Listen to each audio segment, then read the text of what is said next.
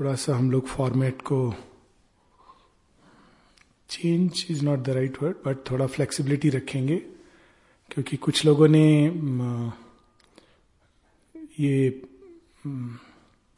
कुछ लोगों का ये सुझाव है कि हम लोग सावित्री कल actually people have tested delight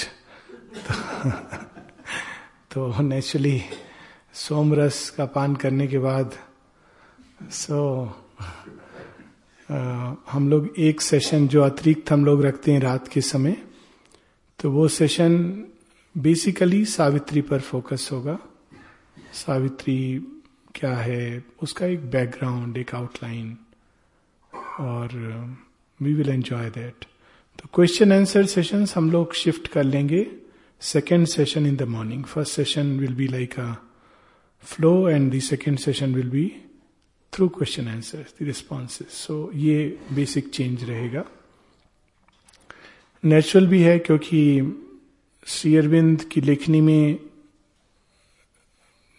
जो सावित्री का स्थान है इट इज़ ए फैक्ट कि कोई किसी और वर्क का वो स्थान नहीं है श्री अरविंद ने स्वयं इसके बारे में कहा है he said it is one of the most important works उनका अपना जो कार्य है, उसमें उन्होंने सावित्री को बहुत अधिक महत्व दिया है। और माँ ने उसके बारे में जो कुछ लिखा है कि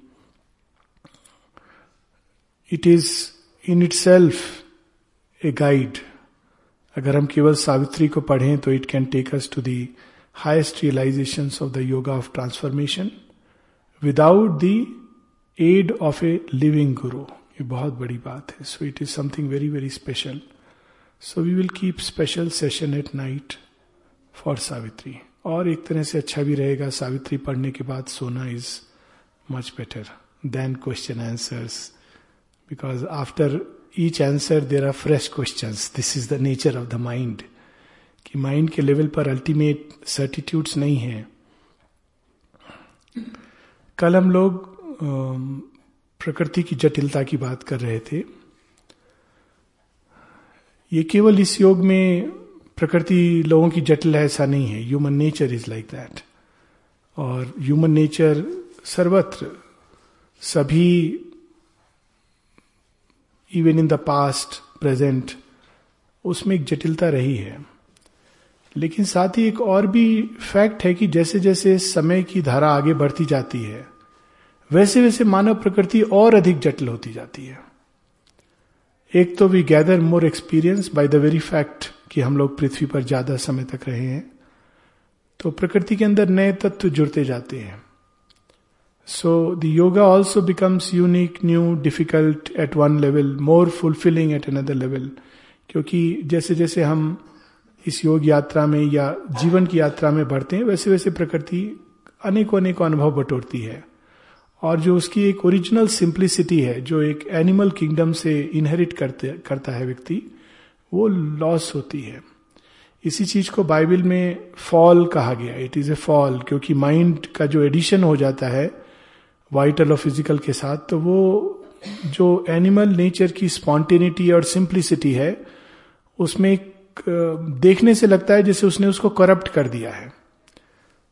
उसमें अचानक बहुत सारे प्रश्न, बहुत सारे विवाद, अंतर्द्वंद, ये सब मन के साथ शुरू हो जाते हैं। और किसी भी चीज़ का कोई अल्टीमेट आंसर होता नहीं है मन के लेवल पर। तो इसका अब जो समाधान है वो ये नहीं कि हम वापस एनिमल नेचर की स्पॉन्टेनिटी में चले जाएँ। यदि वो संभव होता तो पहली बात तो ये संभव है नहीं। जब कोई नई चीज़ जुड़ जाती है तो वो रिकन्सिलिएशन ढूंढती है। और यदि संभव होता भी तो वो हल नहीं है। हमारे पास अब एक ही विकल्प है to move further move beyond the mind and to reconcile the mind and the vital and physical nature जब माइंड आया तो उसके उसके लिए काम इतना ही था कि वाइटल और फ़िज़िकल को अपने अंदर लेकर के, आत्मसात करके उसको एक मानसिक रूप दे दे। इवोल्यूशन की प्रोसेस यही होती है कि जो पास्ट एलिमेंट है, उसको वो अपने में एब्जॉर्ब करता है, उसको एक नया रूप देता, दे देता है, जो उस नए तत्व के लिए अनुकूल होता है। इसको अगर हम कुछ कदम पीछे जाएँ इवोल्यूशन को तो हम देखते हैं कि जब प्राण तत्व आया तो प्राण की जो प्राण के अंदर जो भाव होता है, प्राण के अंदर जो इम्पल्स होती है, वायु Matarishvan it is to expand to grow to move तो पहला जो मूवमेंट ऑफ़ एक्सपेंशन है, वो है ब्रेथ का। तो पूरे ब्रह्मांड को उसने एक एक्सपैंडिंग यूनिवर्स बना दिया। आजकल वैज्ञानिक कहते हैं इट्स एन एक्सपैंडिंग यूनिवर्स तो प्राण ने जैसे ही प्रवेश किया जड़ तत्व के अंदर, उसको एक्सपेंशन और साथ में वो एक्सपेंशन के लिए अब मैटर तो बड़ा ठोस है। उसको, दीवारों को फ्लेक्सिबल करना है ताकि वो एक्सपैंड करे। तो उसने गति दे दी अणु के अंदर। और इसी गति के द्वारा और एक्सपेंशन के द्वारा धीरे धीरे उसने जड़ तत्व के आधार पर एक नई सृष्टि की, जिसको हम प्राणवंत दी वर्ल्ड ऑफ़ लाइफ कहते हैं। इससे कठिन काम मन के पास था। प्राण अपनी गति से बहता है, जैसे नदी है अपनी गति से बहती है, वायु अपनी गति से बहती है, बादल अपनी गति से जाते हैं। आप उनको लॉजिकली नहीं कह सकते, वहाँ सूखा पड़ रहा है please go and rain there बादल कहेगा, मेरे अंदर ये थॉट नहीं है कि कहाँ सूखा पड़ रहा है, कहाँ बारिश ज़्यादा हो रही है। मुझे तो बस वहाँ जाने का मन है। इसलिए हमारा वाइटल नेचर बहुत कुछ इस तरह का होता है कि वो जिधर ब्लो करेगा, उधर चला जाएगा।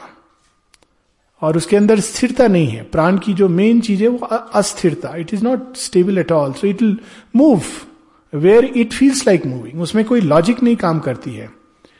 आप बारिश को, बहुत बारिश हो गई, अब रुक जा नहीं। बारिश will rain the elements of nature are like that तो मन को, प्राण की गति को बांधना, उसको एक एक तरह का छंद देना, लय देना ऑर्डर देना उसके अंदर। ये काम मन का था। कठिन काम है, परंतु धीरे धीरे धीरे उसने पशु की गति को, निर्बाध गति को बांधा। कैसे बांधा? अनेकों प्रकार के प्रश्न द्वारा नीड्स द्वारा लिमिट्स द्वारा लिमिट का आभास दिलाकर तो इस प्रकार से धीरे धीरे उसने प्राणवंत जीव को बांधा और बाँध करके उसने उसको सीमाएँ निर्धारित करी मेजर किया। हर एक चीज़ अब मेजर्ड है। मन के लेवल पर जो लोग जीते हैं, हर चीज़ उनको एक प्लानिंग एक ऑर्डर के अनुसार होनी चाहिए। अगर वो चीज़ उससे अलग है तो परेशान हो जाते हैं। मनो में व्यक्ति का लक्षण है। पीक पर हर चीज़, अगर कोई चीज़ नौ बजे तो नौ बजे, नौ बजने में बज के एक मिनट तो परेशान हो जाएँगे। It can go to that extent और हर चीज़ के पीछे कारण। तुम ये कर रहे हो तो इसका कारण क्या है? यू मस्ट टेल मी मन के पास किसी कारण का कोई उत्तर नहीं है। लेकिन वो प्रश्न ज़रूर करता है कि tell me the reason tell me the cause भगवान है तो कारण क्या है? सृष्टि है तो कारण क्या है? This is the nature of mind इसमें ये नहीं कि anything wrong about it it's nature अब जो स्पिरिचुअल चेतना, जो कल हम लोग पढ़े थे न्यू क्रिएशन उसके सामने और भी कठिन कार्य है। ना केवल उसको जड़ को मोल्ड करना है, प्राण को एक नई दिशा देनी है, परंतु मन की सारी समस्याएँ, सारे प्रश्न, सबका उत्तर देकर उसको साथ में लिमिट्स को उसके, लिमिटलेस के साथ जोड़ना। It is a very very difficult task तो ये इवोल्यूशन की प्रोसेस है। शेयरविंद इस पर बहुत बार बार जगह जगह अलग अलग राइटिंग्स में अलग अलग रूप से इसकी ओर संकेत कहते हैं। क्योंकि एक योग का रास्ता वो है जहाँ हम इवोल्यूशन अब तक जो हुआ है, उसको अल्टीमेट मानकर चलते हैं और इसके आगे इवोल्यूशन की कम से कम धरती पर संभावना नहीं है। ओनली पॉसिबिलिटीज कि हम लोग इस घेरे को मैजिक सर्किल को तोड़कर बाहर निकल जाए। तब हम लोगों को इन सब बातों पर विचार करने की ज़रूरत नहीं है। मन कैसा है प्राण कैसा है इंटीग्रेट कैसे होगा मन कैसे रूपांतरित होगा प्राण कैसे रूपांतरित होगा जड़ तत्व की कठिनाई क्या है? These are unique elements to Sri Aurobindo's yoga आप किसी और ट्रेडिशनल um, योग को पढ़ेंगे तो उसमें ये सब चीज़ें नहीं है। They are not interested in that यहाँ तक कि मेन चीज़ है किसी भी तरह से हमारी सोल इस बंधन से छूट जाए। फिर प्रकृति की क्या गति होती है इसमें कोई इंटरेस्ट नहीं है।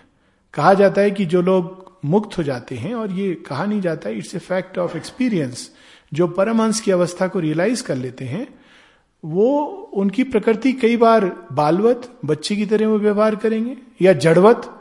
ऐसा लगेगा कि ये सुन रहे हैं, हमारी बात की नहीं सुन रहे। दे आर लाइक स्टोन्स इनके अंदर संवेदना है कि नहीं है? दे कैन बिकम लाइक जड़वत। या फिर उन्मत्वत पागलों की तरह व्यवहार कर रहे हैं। या पिशाचवत like a ghoul this is documented it's documented in Shankaracharya Shankaracharya's writings. Documented in Vivekananda's writings. It is documented in Sri Aurobindo's writings. It is confirmed कि this is how nature can behave. क्योंकि जब एक बार आप उसके circle से बाहर हो जाते हो तो जैसे घर से कोई जो घर में रहने वाला व्यक्ति वो चला जाए तो घर की क्या दशा होती है जो भी उसमें आता है, वो, जो भी धूल, मट्टी anything all kind of forces can come in it तो अगर आप रहने वाले से पूछोगे कि भाई, आप तो नैनीताल में बैठे हो, आपको पता है आपके घर का दिल्ली में क्या हाल हो रहा है हम तो परमानेंटली नैनीताल में बस गए जो हो रहा है, होने दो।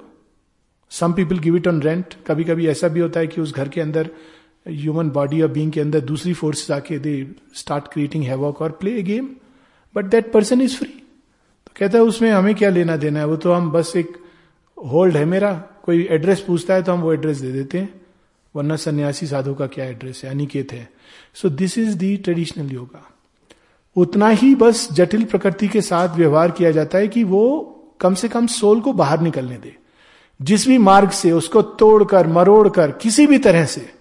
Purpose is to get out of nature या उसको समझाकर बुझाकर कि भाई मुझे मुक्त होने दे मुझे अब free me release me so so, उसके कई तरीके हैं। पातंजलि योग सूत्र में यम नियम इत्यादि बताए गए हैं। They are ways to make the nature compliant to the soul's aspiration thirst for liberation मुमुक्षत्व की चाह है, घर के अंदर उसको कोई प्रिजन में है, उसको निकलना है तो इधर उधर हथौड़ी मार रहा है, फिर देखता है कि ये खिड़की है, ये खुल सकती है। किसी तरह करके जाम हुई खिड़की को खोल के बाहर निकल गया। अब बाहर निकल गया, उसके बाद that's the end of the story ये ट्रेडिशनल योग है। लेकिन शेयरविंद के योग में एक बिल्कुल अलग चीज़ है कि नेचर को ट्रांसफॉर्म होना है। तो योग शुरू से ही टेक्स ए डिफरेंट टर्न हम उसको इग्नोर नहीं कर सकते नेग्लेक्ट नहीं कर सकते, हम ये नहीं कह सकते कि देखेंगे बाद में पहले डिवाइन रियलाइज़ हो जाए। माता जी से ये चीज़ किसी ने पूछी थी, जो लिबरेट हो जाते हैं, क्या वो वापस आते हैं ये काम करने के लिए? माँ कहती है, बहुत रेयरली ऐसा हो सकता है कि वो आ सकते हैं। लेकिन ये बड़ा कठिन है, क्योंकि अगर वो इसमें आ गए तो बिल्कुल अपसेट हो जाएँगे। एक बार शेयरविंद से निरुद्धा ने पूछा कि जब हम गुरु को देखें तो कहते हैं वाट ए गुरु! श्री अरविंद, सच में। सूर्यों के सूर्य। और जब डिसाइपल्स को देखें तो बोलते हैं वाट a disciple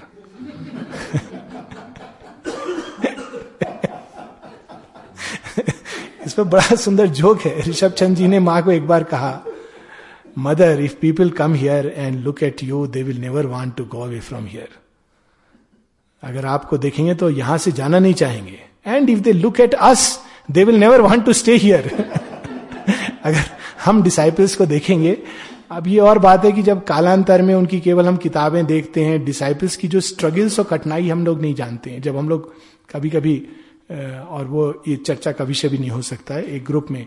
But every disciple worth is name जो आप अभी हम लोग देखते ना, इनके नाम और इनकी बहुत कहते अरे, वो फला इतने बड़े डिसाइपल थे श्योर बिंदु के।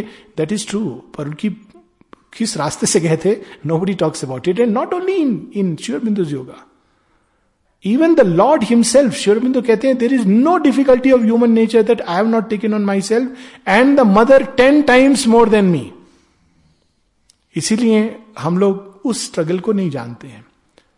सभी की, सब योगों में यही है कि लास्ट हम लोग फाइनल प्रोडक्ट आपने देखा वो दुकान में जाते अरे वाह, क्या ये तो कितनी सुंदर कैंडल बनाई है। उस कैंडल बनने की प्रोसेस में क्या क्या हुआ है?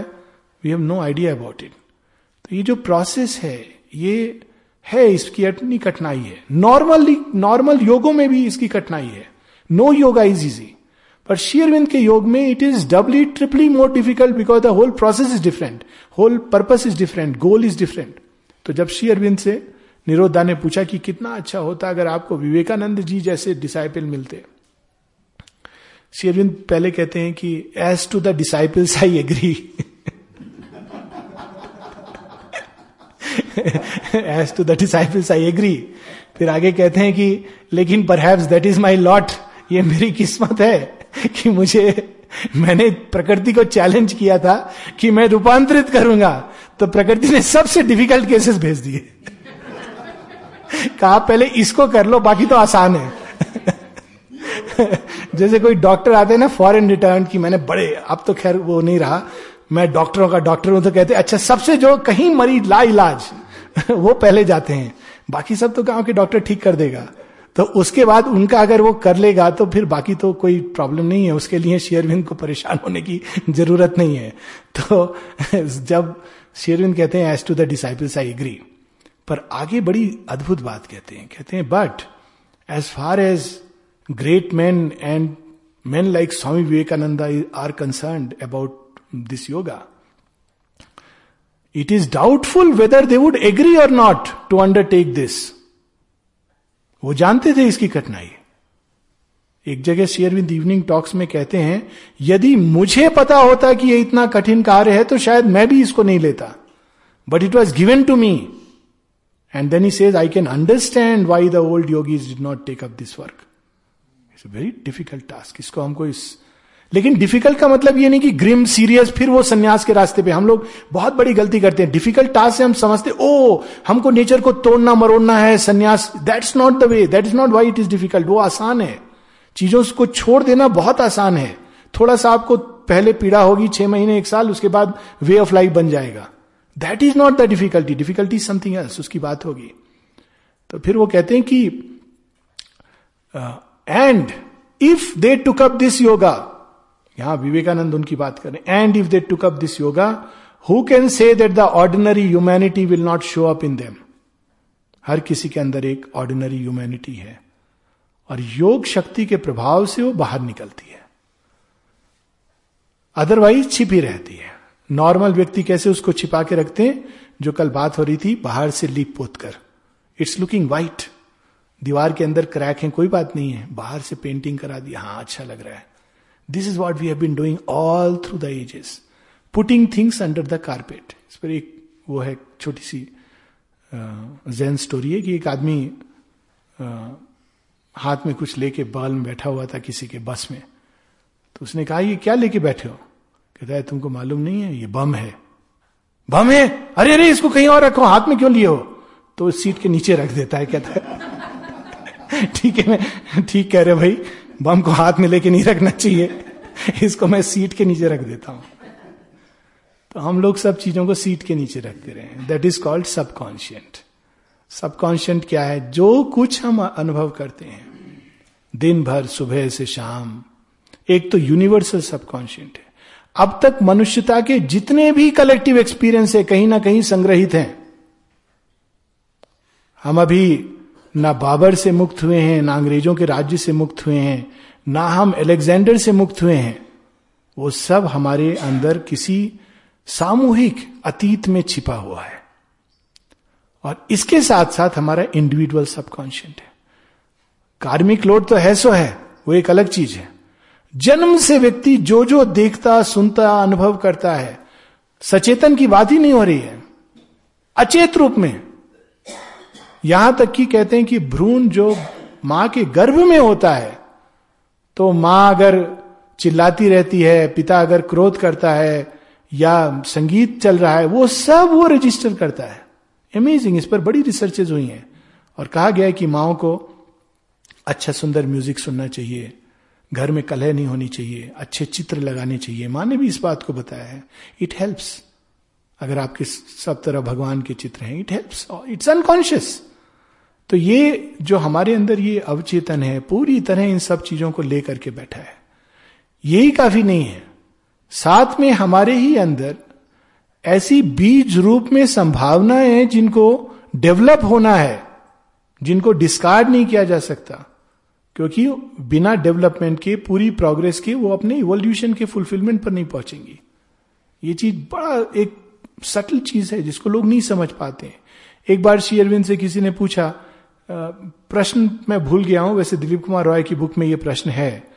पर उसका आशय कुछ इस प्रकार का था कि हमको भगवान की ओर जाना है, समता का अभ्यास करना है तो क्या फ़र्क पड़ता है? हम करेला मिठाई सब मिला के खाएँ। समथिंग लाइक दैट कि वाई बॉदर अबाउट टेस्ट इंद्रिय, इंद्रियों को तो क्रश करना है।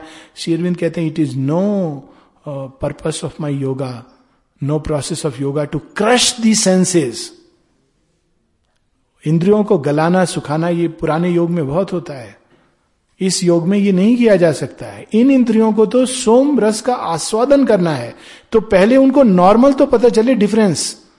This is the process of evolution कि पहले वो केवल कुछ चीज़ों को, फिर और अधिक, फिर सूक्ष्म सूक्ष्म सूक्ष्म होती हुई ultimately they will know actual ये टेस्ट होता है जो, जिसको कहते हैं अमृत चखना। अमृत चखना is an inner experience it's not something external योगी लोगों को ये एक्सपीरियंस होता है शेयरविंद सावित्री में डिस्क्राइब करते हैं कि on his tongue lingered the taste of the honey of paradise on his tongue lingered वो एक्चुअल एक्सपीरियंस होता है कि जीप अचानक नॉट बिकॉज़ ऑफ़ डायबिटीज़ पर वो मीठी लगने, एक हर, एक मीठा स्वाद अंदर में चल रहा है। मिठास is not the right word not जैसे वो रसगुल्ले का मीठा but a very subtle kind of मीठा। Even honey is not exact in comparison तो वो एक अंदर में टेस्ट आता रहता है toward the back of the tongue इसको पुराने योगों में हट योगी खिचड़ी मुद्रा के द्वारा they try to do it all kind of process so ये एक इंद्रिय की बात है सूक्ष्म होनी, आँख। आप देखिए इवोल्यूशन कैसे होता है, एक जो पहले के जीव है, उनके अंदर कलर्स की सेंस नहीं है। केवल ब्लैक एंड व्हाइट यही दो कलर वो जानते हैं। लेकिन मनुष्य के अंदर इंद्रधनुष खुल गया है। तो अक्सर मैं कहता हूँ लोगों को, जब कहते, नहीं भाई, अब तो हम बस एक रंग का कपड़ा पहनेंगे। तो हम इवोल्यूशन पे जा रहे हैं या रिग्रेशन पे जा रहे हैं? और जब हम दूसरे वर्ल्ड्स का डिस्क्रिप्शन देखते हैं, जो सावित्री में वर्णन है many many colours even supramental world colours upon colours are bursting upon sight तो ये तरीका नहीं है कि अब हम केवल एक रंग पहनेंगे, एक रंग देखेंगे। तो हमको तो सब रंग, अनंत रंग में एक रंग पीछे है और अनंत रंग प्रकट हो रहे हैं उसके बेसिस पे। This is the vision which is far more difficult सुखाना, गलाना आसान है, शुरू में कठिन होता है but after a while it becomes second nature but यहाँ इंद्रियों को रिफाइन करना, केवल ये इंद्रियों की बात हो रही। सेंसेस को आपको खत्म नहीं करना है रिफाइन करना है। खत्म करना है तो सिंपल है। रिफाइन करना है तो बहुत डिफ़िकल्ट है। और रिफाइन तब तक करते जाना है जब तक ये आँखें परम सौंदर्य में को हर चीज़ में ना देखें। अभी ये नहीं देखती हैं। ये कान हर शिवबिंदु लिखते हैं बड़ी सुंदर कलेक्टेड पोएम्स में। All sound become thy voice माँ एक एक्सपीरियंस डिस्क्राइब करती हैं पांडिचेरी में स्टीमर आया था। तो माँ कहती हैं डिसाइपल को बड़ा अद्भुत हो रहा है। मुझे हर समय ओम सुनाई दे रहा है। हर आवाज़ में, फिर वो कहती हैं, उस दिन वो स्टीमर हुट कर रहा था और मैं उसमें ओंकार का नाद कर रही, सुन रही थी। बड़ा आनंद आ रहा था। फिर डिसाइबल को कहती है, ये सब तुम लिखना मत, छापना मत। लोग समझेंगे मैं पागल हो गई हूँ। She seeing in her own ashram she seeing this लोग समझेंगे मैं पागल हो गई हूँ। कि अरे किसी को और कहती, मैंने किसी को कहा कि मुझे उसमें ओम सुनाई दे रहा था। वो कहता है, नहीं नहीं, वो तो स्टीमर की आवाज़ थी। आपको भ्रम हुआ होगा। समबडी टोल्डर आपको भ्रम हुआ होगा। वो तो स्टीमर की आवाज़ थी। We cannot even understand a high yogic experience of the highest kind all sound से become the single voice now this single voice is not की वो साउंड ब्लर हो गई और पीछे से but this different experience altogether एक ये केवल सेंसेस के साथ टच के साथ touch should be able to transmit that vibration एक बड़ा अद्भुत अनुभव है। आई वॉज़ रीडिंग योगियों के अंदर कई योगी इससे दीक्षा देते हैं इस तरह से। एक स्वामी विवेकानंद और सिस्टर निवेदिता लिखती हैं कि बहुत स्ट्रगल कर रही थी वो। बहुत लड़ती थी स्वामी विवेकानंद से। एक फ़ेज़ आया। When she used to fight and struggle and rebuke him and all kind of things और स्वामी विवेकानंदा भी would give back in the same वो तो रुद्र अवतार थे। तो एक दिन एक लेडी ने उनको समझाया कि, स्वामी जी, महाराज, आप समझ नहीं रहे हो, जो भी समझाया होगा। तो स्वामी विवेकानंद चुप हो गए, चले गए। शाम को आए और सब जब लेडीज़ बैठी थी तो बोले, नहीं, तुम ठीक कहती हो। मैं थोड़े दिन के लिए चला जाता हूँ। जब मैं लौट के आऊँगा तो आई ब्रिंग पीस लेकिन उसके बाद जो उन्होंने किया, बड़ी अद्भुत चीज़ थी। उन्होंने सिस्टर निवेदिता के सिर पर हाथ रखा और बड़ी देर तक हाथ रखे रखे रहे। बोले आई ब्लेस यू और मैं जा रहा हूँ। सिस्टर निवेदिता कहती है, उस दिन के बाद से मेरे मेडिटेशन इतने डीप होने शुरू हो गए। It was not just an ordinary blessing he pass something to her and she says then I realise what my master was उसके पहले मैं ऐसे झगड़ रही थी, उनको क्या क्या बोलती थी, उनके साथ आर्ग्यू करती थी, नहीं, तुम गलत बोल रहे हो। मैं सही हूँ। Then she realise what what the master was so touch can become means to pass something else so every senses can become a instrument and a means to express delight senses का purpose ये लेकिन ये reality को change distort कर देती है अब ये एक मूलभूत डिफरेंस है शिवबिंदो की योगा और ट्रेडिशनल योगा में ट्रेडिशनल योगा में क्या कहा गया और सच कहा गया है कि भगवान इंद्रिय अतीत है और मनातीत है अग्राह्य है एट द सेम टाइम उन्होंने कहा, ये तो इंद्रियों के कारण फंसता है व्यक्ति संसार में। यही बंधन है। तो बंधन तोड़ दो। लॉजिकल तो आँख से देखो नहीं, कान से सुनो मत। और जितना कम, उतना अच्छा इंद्रियों का। पर यहाँ कुछ और चीज़ है। यहाँ ये इंद्रियाँ अभी डिस्टॉर्ट कर रही हैं रियलिटी को, लेकिन ओरिजिनल सेंस में ये डिस्टॉर्शन के लिए नहीं बनी है। ओरिजिनल सेंस में इंद्रियाँ बनी है उस एक का अनेक के साथ एंजॉय के लिए डिलाइट के लिए। इसीलिए शेयरविंद सिंथेसिस में अंत में लिखते हैं about the supramental sense senses का जन्म कहाँ हुआ है? नीचे नहीं हुआ है। सेंसेस सुप्रामेंटल सेंस है, जिसके द्वारा भगवान एक होते हुए भी अनेकत्व से खेलते हैं, लेकिन बिना डिस्टॉर्शन के ट्रुथ के आधार पर खेलते हैं। That is a supermental sense उसका बड़ा बहुत डिटेल डिस्क्रिप्शन है। कल हम लोग पढ़ रहे थे supermental sense love was a close and thrilled identity they were the native means of consciousness to feel was a flame discovery of God these are all senses which are not human they are they are divine senses through which life is experience very differently बहुत, वो एक जगत अलग होता है, एक अनुभव अलग होता है। लेकिन अगर हम इस जगत को देखें तो डिस्टॉर्टेड है सेंसेस एक दृष्टि से डिस्टॉर्टेड है, दूसरी दृष्टि से अनइवॉल्व है। जैसे कि मनुष्य बोले कि जानवर तो जैसे देखते हैं, संसार वो सही नहीं है, संसार तो अनेक रंगों से भरा है। तो ये एक तरीका है कि वो डिस्टॉर्टेड परसेप्शन है। दूसरा तरीका है कि वो इवॉल्व नहीं है। इवॉल्व होगा तो ये ह्यूमन परसेप्शन आएगा। ह्यूमन परसेप्शन इवॉल्व होगा तो स्पिरिचुअल परसेप्शन आएगा। स्पिरिचुअल परसेप्शन इवॉल्व होगा तो सुपरामेंटल एंड डिवाइन परसेप्शन आएगा। तो ये केवल एक एक इंद्रिय की इवोल्यूशन की बात है। जिनकी ये इंद्रियाँ खुलने लगती हैं deeper senses subtle senses they experience world very differently लोगों से मिलके उनको ये नहीं पूछना पड़ता, आप कौन हो, क्या हो, सब डिटेल बताओ, तब हम बताएँगे आप कैसे हो। हम लोग तो बाहर से लोगों को पहचानते हैं। बाहर से उनका पहनावा, पहले तो पहनावा ड्रेस देख करके वी स्टार्ट जजिंग खासकर नॉर्थ में तो बहुत कल्चर है? टाई सूट बूट में गधा भी आ जाए तो उसको हम गद्दी दे देते हैं। और साधारण लुंगी पहन करके, बनियान पहन के कोई व्यक्ति आ जाए तो हाँ कौन हो? क्या करने आए हो? भगवान भी होंगे तो हम will make him sit outside this is a stupidity एक ड्रेस देख करके। फिर उसके बाद उसके, देखते हैं उसको खाना कैसे खाता है। स्पून फोर्क से ठीक पकड़ना आता है कि नहीं? डिग्री कौन सी? अच्छा कहाँ से आए हो? हम अमेरिका से ओहो अच्छा अच्छा प्लीज़ चाहे अमेरिका में वो कुछ नहीं कर रहा हो, बेकार घूम रहा हो। But he is a big man this is our this is the stupidity of human nature एक दूसरी परसेप्शन इसके बिल्कुल भिन्न है। एक इवॉल्व व्यक्ति आता है और अचानक उसके पास एक फ्रेग्रेंस आती है। एंड यू नो कि दिस पर्सन इज़ रियलाइज़ और ये दृष्टि बिल्कुल अलग होती है। अगेन एक स्टोरी आती है। रमन महर्षि की स्टोरी है। कितने लोग उनको दे नेवर रियलाइज़ की he is a realise person उनके व्यवहार को देख करके उनके हाल हाल चाल हाव भाव को देख के। कोई नहीं जानता था कि ये रियलाइज़ है।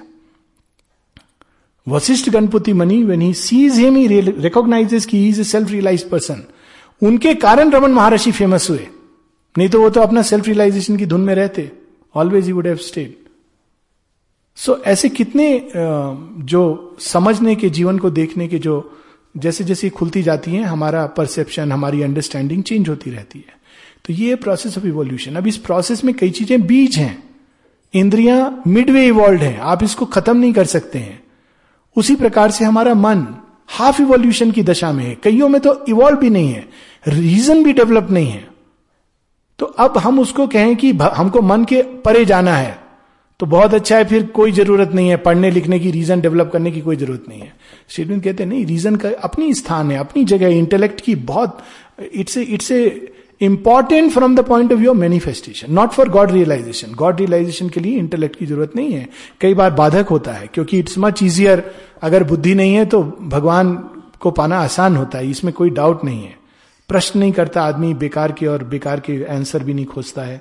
तो you know one is ready for that but manifestation के पॉइंट ऑफ़ व्यू से इट इज़ एन इनकम्प्लीट जो कल हम लोग बात कर रहे थे integral yoga and the powerful integral yoga this is the difference कि अगर हमको सच में भगवान की अभिव्यक्ति बनना है तो we have to develop it चाहे वो किताबें पढ़ के डेवलप करें इंटेलेक्चुअल डिस्कशन से डेवलप करें, सबसे बड़ा शेयरविंद की बुक्स पढ़कर हम डेवलप करें. But we have to develop the mind if you want to become an integral instrument of the divine consciousness बस अंतर यह है कि हमको ये नहीं इल्यूजन में रहना चाहिए कि माइंड सब कुछ है. वहाँ पे ये लाइन है. स्पिरिचुअल लाइफ में जाने के लिए पहला नियम है कि माइंड कैनॉट जज स्पिरिचुअल थिंग्स मन को डिस्कार्ड नहीं करना है, उसको यंत्र बनाना है। मन को सर्वोपरि नहीं समझना है। ये इल्यूजन में नहीं रहना है कि मन द्वारा किताब पढ़ के एनालाइज करके डिबेट करके डिस्कशन करके हम भगवान को पालेंगे? नहीं। डेफिनेटली नहीं। लेकिन अगर ये इंस्ट्रूमेंट डेवलप नहीं होगा तो हम भगवान को अभिव्यक्त कैसे करेंगे मन के द्वारा? जब माँ से किसी ने पूछा था कि, माँ, हम लोग स्कूल क्यों जाते हैं? पढ़ाई लिखाई ये सब क्या है? इसमें क्या रखा है? तो माँ कहती है you go to school one one goes to school and studies to develop the mind to make it supple to make it wide जब हम पढ़ते हैं हिस्ट्री में, कैसे कैसे मनुष्यता डेवलप हुई है, विकसित हुई है, जब हम विज्ञान में पढ़ते हैं, कैसे कैसे अद्भुत चीज़ें हैं संसार में, जब हम फिलॉसफी पढ़ते हैं कि कैसे कैसे लोगों ने उस एक को समझने की चेष्टा की है देन हमारा मन रिजू होता है प्लास्टिक होता है। विशाल होता है। हम किसी एक सीमा में नहीं बनते हैं।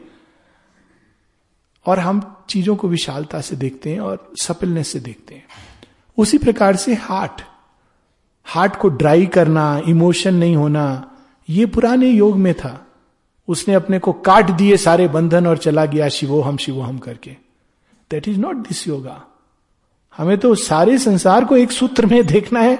Where is the question of killing emotions कल हम लोग पढ़े रहे थे और उस एक सूत्र में भी they is a play of special relation Shri Aurobindo कहते हैं कि इट डज नॉट मीन कि there is a universal love for all that is true लेकिन एक चैत्य का एक अलग संबंध होता है जो व्यक्तिगत होता है।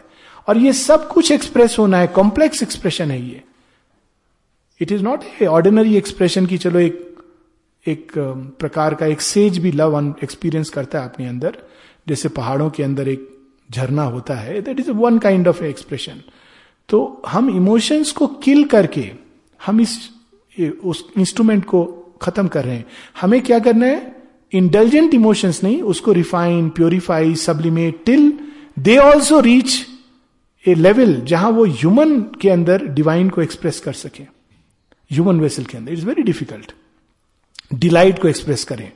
बड़ा सुंदर वर्णन है सावित्री में कि each emotion became a pure and secret mirror of joy it was expressing it उसी प्रकार से विल उसी प्रकार से शरीर एवरी एस्पेक्ट ऑफ़ नेचर उस पर वर्क होना इट्स ए डबल लेबर माँ कहती है कि दो लेवल पर हमको काम करना है, और उसका वर्ड यूज़ किया माने डबल परफेक्शन एक लोअर परफेक्शन है कि मानव की कितनी संभावना है, अधिक से अधिक संभावना उसको रियलाइज़ करना। That is human perfection human perfection में भी बहुत संभावना है। Human beings just at the level of mind heart will क्या क्या नहीं अचीव कर सकते हैं। माँ सोवियत जिम्नास्ट के बारे में बताती हैं। शरीर उनका इतना फ्लेक्सिबल है कि दे आर एज इफ़ कुछ एफर्ट नहीं कर रहे हैं। And they are doing things then if you watch some of the dances that come कैसे डांस करते हैं? छोटे छोटे बच्चे लगता है, शरीर है ही नहीं तो रबर है. अमेजिंग उसी प्रकार से मन की संभावना है, स्मृति की संभावना है, मेधा की संभावना लॉजिक की all these are capacity just within the human range they are not super human they look super human क्योंकि साधारण मनुष्य उसको विकसित करने की चेष्टा नहीं करता but they are very much within human it's possible to memorise things to an extent वैदिक ऋषियों ने तो सारा वो मेमोरी ट्रांस मेमोरी के द्वारा ट्रांसमिट किया था पूरा वेदों को, स्मृति के द्वारा. They was no other way कोई लिख करके नहीं, स्मृति के द्वारा. उसमें एडवांटेज ये था कि ना केवल वो शुद्ध उसमें आया, बल्कि उच्चारण भी शुद्ध था। जब हम उसको पेपर में डालते हैं तो उच्चारण भंग हो जाता है। So they they had use this process और ऐसे कितने एग्ज़ाम्पल हैं? शेयरविंद के जीवन में एक एग्ज़ाम्पल है। Even before the divine manifestation Baroda की, कि वो लोग ताश खेल रहे थे तो बीच में शेरविंद उठे, फिर वो किताब पढ़ने लगे जब सारे लोग ताश खेल रहे थे। तो उन्होंने कुछ आधे एक घंटे किताब पढ़ करके उसको रख दी। तो लोगों का पढ़ ली तुमने किताब? बोली हाँ। तो किसी केशव जादव थे as far as I remember he said अच्छा तो मैं प्रश्न करता हूँ तुमसे। तो बीच में से पेज खोल खोल करके उन्होंने क्वेश्चन किया। तो शेरविंद ने बता दिया he told what what the context is what is the background now ये मेधा की शक्ति जो है जस्ट स्मृति की शक्ति it is it is a human super possibility अगर हम कहें genius genius is an effort of nature to break the mould शेरविंद कहते हैं it's an effort of nature to exceed herself मैंने जो सीमा रखी है, उस सीमा के पार। तो ये सब कुछ, जब हम लोअर परफेक्शन की बात करते हैं तो ये ह्यूमन परफेक्शन में आता है। एक अच्छा मनुष्य, एक सुंदर मनुष्य, ये सब ह्यूमन परफेक्शन में है। उसके आगे डिवाइन परफेक्शन है। Divine perfection is traditionally the perfection of the soul the spirit अपनी उच्चतम पॉसिबिलिटीज को सोल एक्सपीरियंस करे। क्या उच्चतम पॉसिबिलिटीज है? Not only a free not only as impersonal not only as personal but beyond the impersonal and the personal ये सब संभावनाएँ विश्व विराट एक्सपीरियंस जिसमें एक्सपीरियंस करती है सोल की, वो सारी सृष्टि उसके अंदर समाई हुई है। ना कि वो सृष्टि के अंदर है। तो these are all experiences which come as part of spiritual perfection that is another kind of perfection अब इन दोनों को जोड़ना, दोनों को एक पात्र है, दूसरा उसके ऊपर परफेक्ट कॉन्शियसनेस है, जो परफेक्ट इंस्ट्रूमेंट के द्वारा अपने को एक्सप्रेस कर रही है। ये खेल है। बहुत कठिन है। क्योंकि इसमें बहुत धैर्य चाहिए, बहुत समय चाहिए। हम किसी चीज़ को निग्लेक्ट नहीं कर सकते, किसी भाग को इग्नोर नहीं कर सकते। We cannot just discard something की अरे इसकी ज़रूरत नहीं है। That is the difficulty of this yoga lower perfection and the higher perfection उन्नीस सौ छप्पन के माँ के आलेख हैं। Since we are at it I must mention कि माँ शेयरविंद की राइटिंग्स में हम scriptures are one of the help Sri Aurobindo ने कहा है। और ये भी कहा है कि हमको उसके बियॉन्ड जाना है। तो माताजी श्री अरविंद की राइटिंग्स में बहुत कुछ है। और कई बार इतना वो ओशियनिक है कि व्यक्ति इजिली डिसोरियंट हो सकता है। एक तो शेयरविंद जो एफोरिज्म में कहते हैं स्क्रिप्चर्स ए डबल एजेड सोड हम उसको ज्ञान के लिए उपयोग कर सकते हैं, हम उसको जस्टिफाई करने के लिए उपयोग कर सकते हैं, हम उनको, उसको सूक्ष्म बुद्धि से पकड़ सकते हैं, हम उसको स्थूल बुद्धि से पकड़ सकते हैं। स्थूल बुद्धि से जब हम पकड़ते हैं तो कुछ का कुछ बना देते हैं।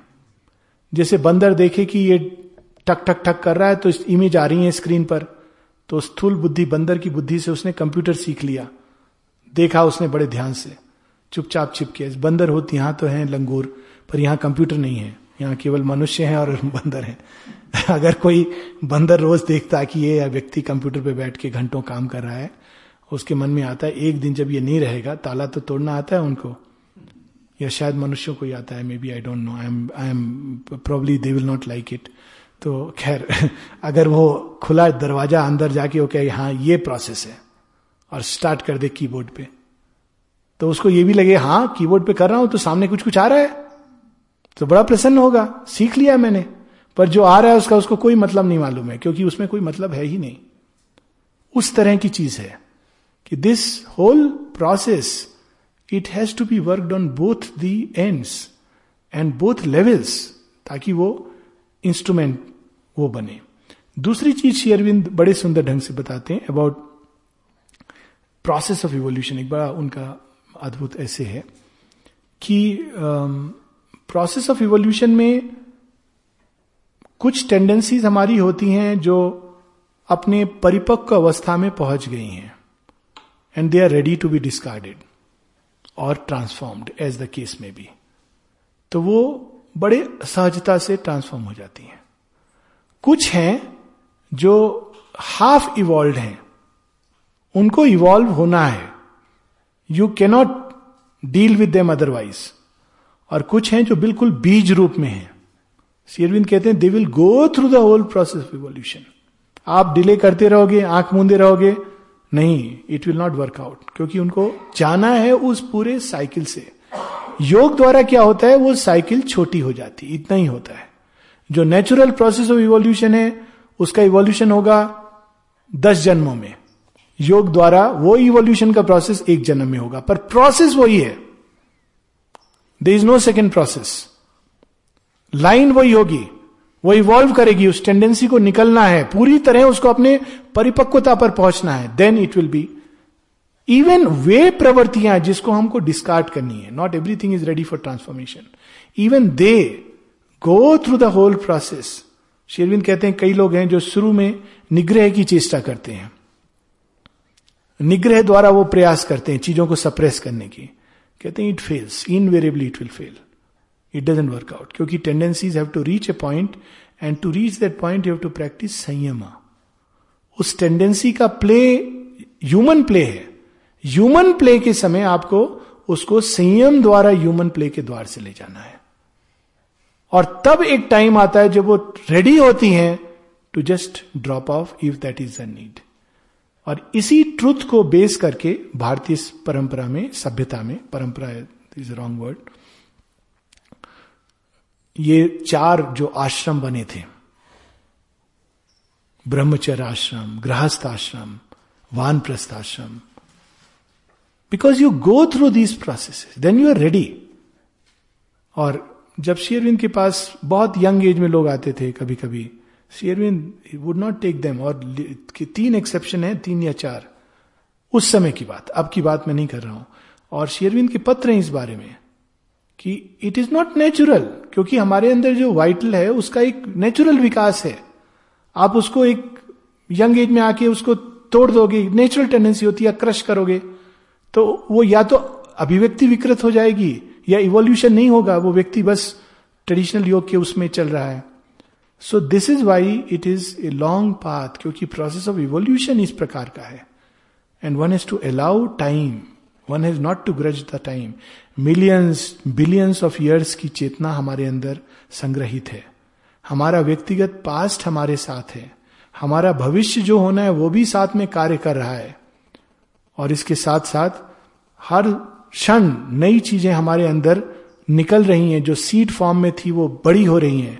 और ये सबको रिकनसाइल करना रेकॉन करना एक्नॉलेज करना, उसको ट्रांसफॉर्म करना, जो डिस्कार्ड होना है डिस्कार्ड करना without crushing that is the difficulty साथ में ये भी कहते हैं कि Krishna within has to be fostered with love and joy he is not to be crushed and tortured like the titans do it ये भी कह देते हैं साथ में, जो गीता में लिखा है कि श्री कृष्ण कहते हैं कि जो अपने शरीर को नाना प्रकार के कष्ट देते हैं, वास्तव में वो, वे मूढ़, असुर, मुझे नहीं जानते।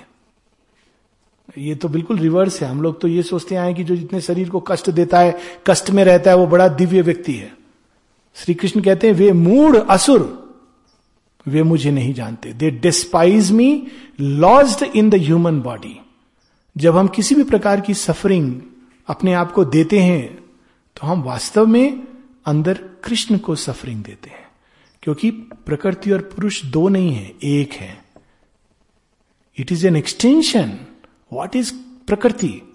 But the cosmic movement created by the dance of Krishna फ़र्क इतना है कि वहाँ वो परफेक्ट मेजर में है, यहाँ वो डिस्टॉर्ट हो गया है। दैट्स द ओनली थिंग प्रकृति उन्हीं से निश्रित हुई है। तो कहते हैं कि मैं, मैंने ही उसको निश्चित किया है।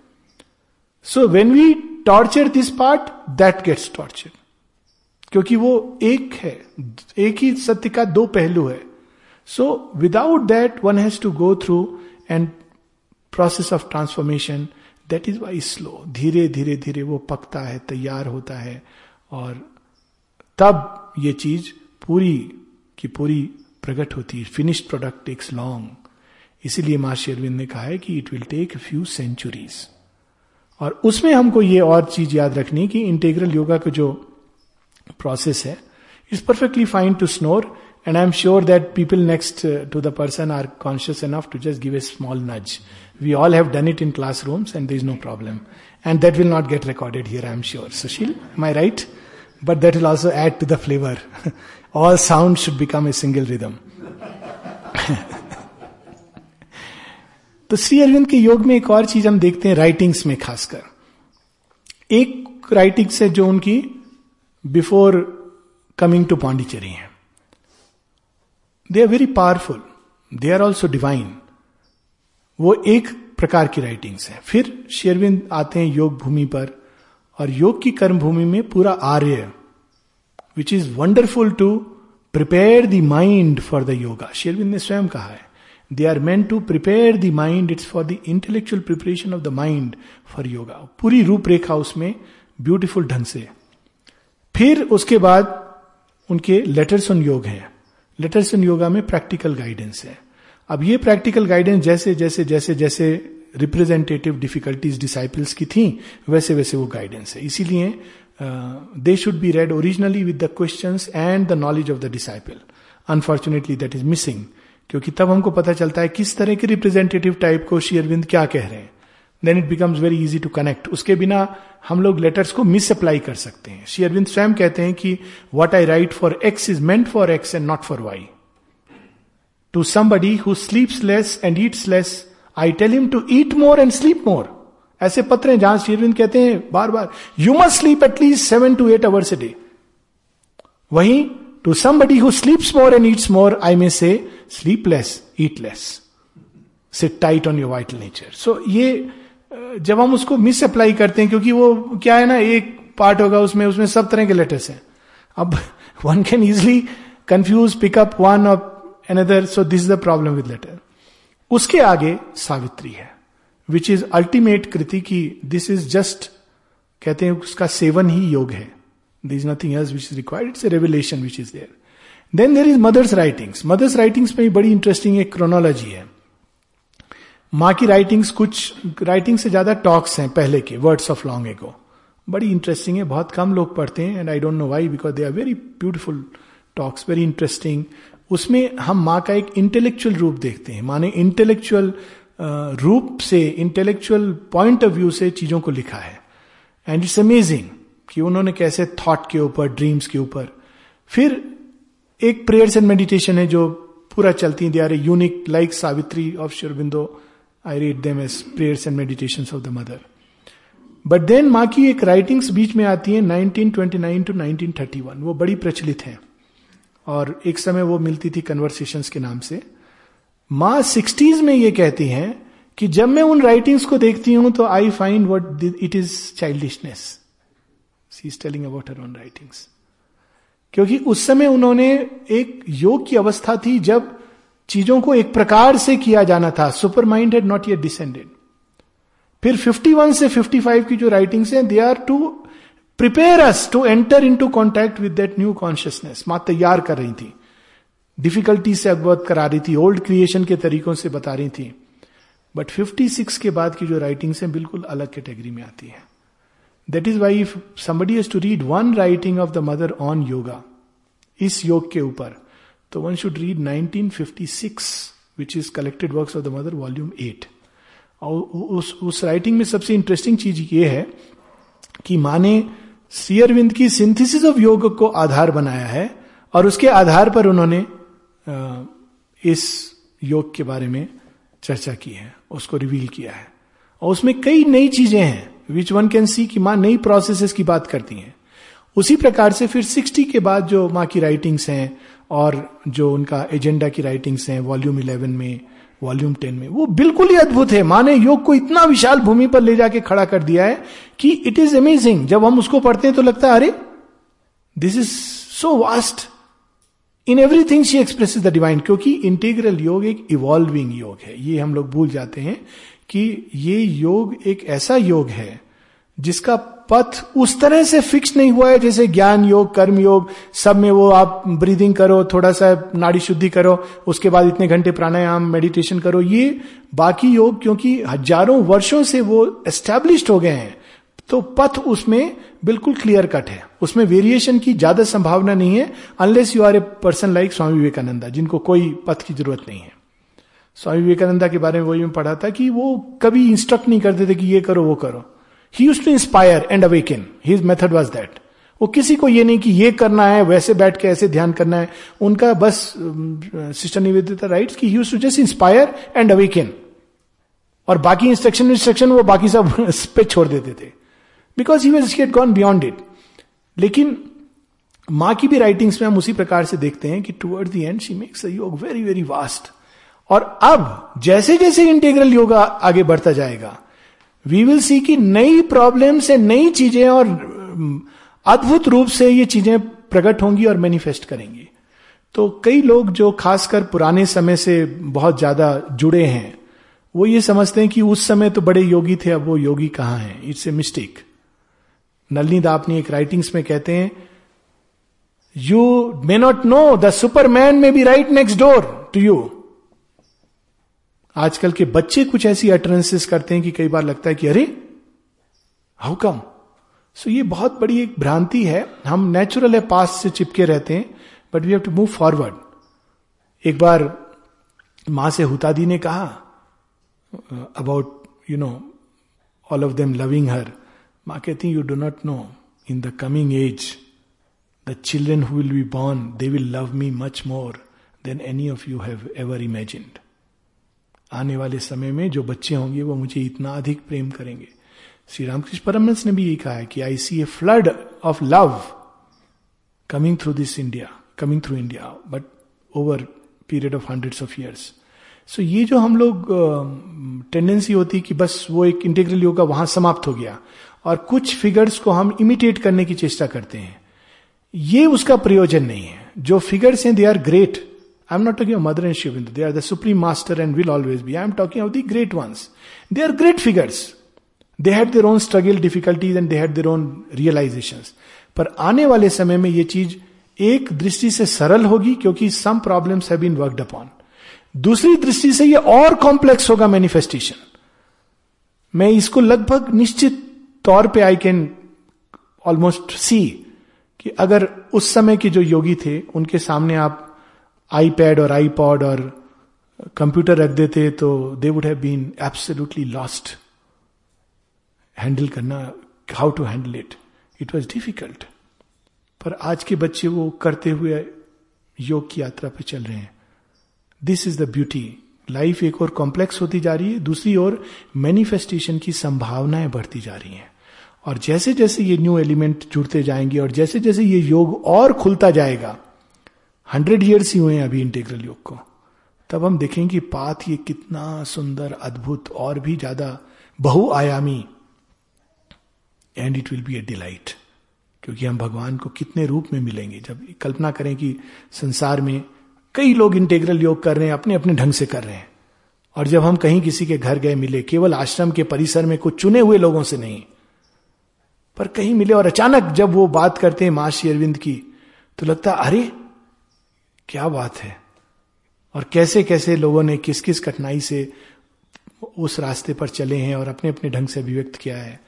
तो now yoga is becoming more and more independent of an institution और वो एक जनरलाइज हो गया है मैनकाइंड में। शेयरविंद ने इसको संकेत किया है सिंथेसिस में।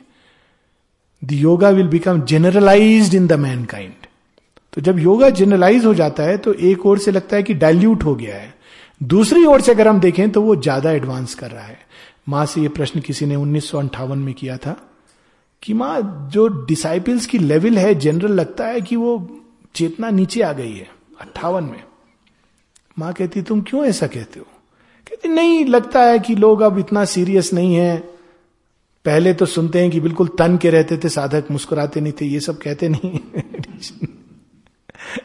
अब तो कोई पिक्चर भी जा रहा है, कोई घूम भी रहा है, और फिफ्टी हर व्यक्ति पाँच जनरेशन को ही देखता है ना।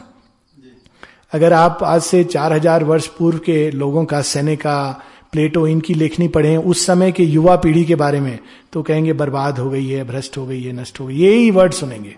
एग्जैक्टली द सेम वर्ड्स हमारे समय में अच्छा था। Exactly four thousand back years back this was the this are human nature is suspicious of anything which is new and bold लेकिन look at mother this is called youth she is really the only young person on this earth और माँ एक जगह कहती हैं all of you have grown old I am the only young person and she is hundred percent two hundred percent right उस समय 58 में माँ कहती हैं no it is not true yoga has become generalised so now it is no more confined to the ashram अब जहाँ भी संसार में कोई भी श्री अरविंद की लेखनी के प्रति खुला है, वो जुड़ गया है इस योग के साथ। अब कुछ लोगों में ये योग सीमित नहीं है। कुछ चुने हुए लोगों में ये जनरलाइज हो गया है। तो जब कोई जन, चीज़ जनरलाइज होती है तो ऐसा बाहर से प्रतीत होता है क्योंकि कुछ चुने इलीट लोगों का ये योग नहीं रहा कि कुछ चुने हुए ऋषि हैं, बाकी सब फॉलोअर्स हैं। This no more like that everybody is in own way is on this beautiful path of yoga delightful path of yoga और इसमें यह नहीं कहा जा सकता कि वो बेटर है और ये वर्ष है। एवरीबडी इट ब्रिंग्स ह्यूमिलिटी ये हमारे अंदर विनम्रता लाता है। और साथ में हमें विशाल करता है कि कितने कितने ढंग से संसार में ये योग हो रहा है। माने स्वयं इसका उत्तर दिया है। And how progressively she was looking forward this is the main thing in this yoga past बड़ा अच्छा है, हमेशा अच्छा रहता है। हमको उसको प्रणाम करना चाहिए। परंतु हमें ये याद रहना चाहिए कि भगवान सदैव आगे जाते हैं, पीछे नहीं।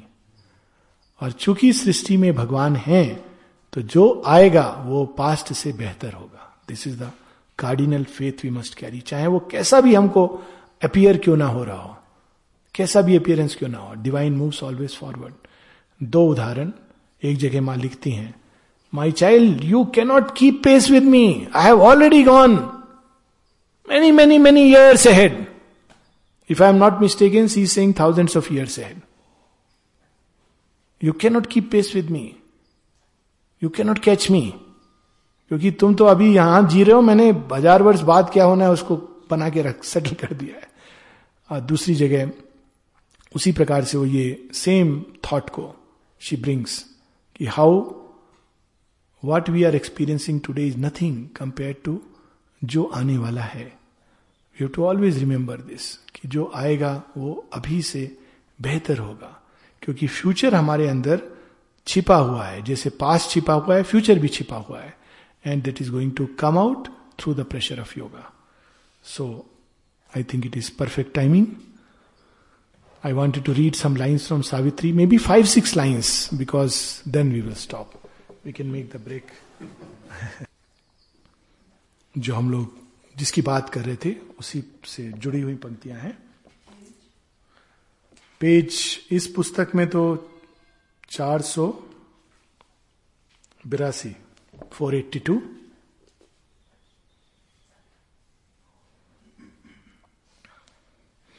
जब सावित्री अपनी सोल की खोज में निकलती है, तब सबसे पहले वो अपने प्रकृति की जटिलता को एक्सपीरियंस करती है।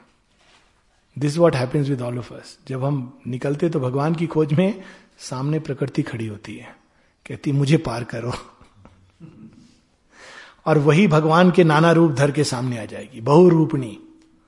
एंड यू वंडर तो अंत में जब आप सरेंडर करते हो कि सिवाय तुम्हारी कृपा के आई के not go beyond it's there in the yoga this is the process then Mahamaya स्वयं द्वार खोलती है and admits you into the beyond so so, वो प्रकृति की जटिलता से जब हम अवगत होते हैं as we start the yoga हम लोगों को लगता है वो साइकिक रियलाइजेशन वेरी गुड रोज बैठ के हम कॉन्सेंट्रेट करेंगे साइकिक बींग सामने आ जाएगा. साइकिक सामने आएगा। इट्स लाइक सेइंग कि अब बस हम चल दिए टिकट ले लिया हम अमरनाथ पहुँच जाएँगे। कितने पहुँचेंगे और कितने रास्ते में दिल्ली में मामा जी के यहाँ रुक जाएँगे we don't no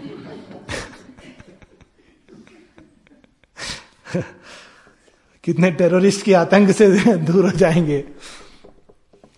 All the world possibilities in man are waiting as the tree waits in it seed how beautiful this is all the world possibilities in man are waiting as the tree waits in its seed his past lives in him it drives his future space His presence acts fashion his coming fate. The unborn gods hide in his house of life. The demons of the unknown overshadow his mind, casting their dreams into live molds of thought. The molds in which his mind builds out his world, its world. His mind creates around him its universe. All that has been renews in him its birth. All that can be is prefigured in his soul. Generally कहा जाता है कि पूर्व जन्म बस वही कर्म है नहीं वही केवल हमको प्रेजेंट में नहीं ड्राइव करता है हमारा फ्यूचर भी हमको ड्राइव करता है that is the beauty and complexity of evolution traditional yoga में फ्यूचर की ड्राइव को we don't have to bother but in this yoga that has to be reckoned इसीलिए माँ कहती है there are many things which you may pray and struggle they don't go because they are necessary for the evolutionary process that's why it is such a patient and long process next page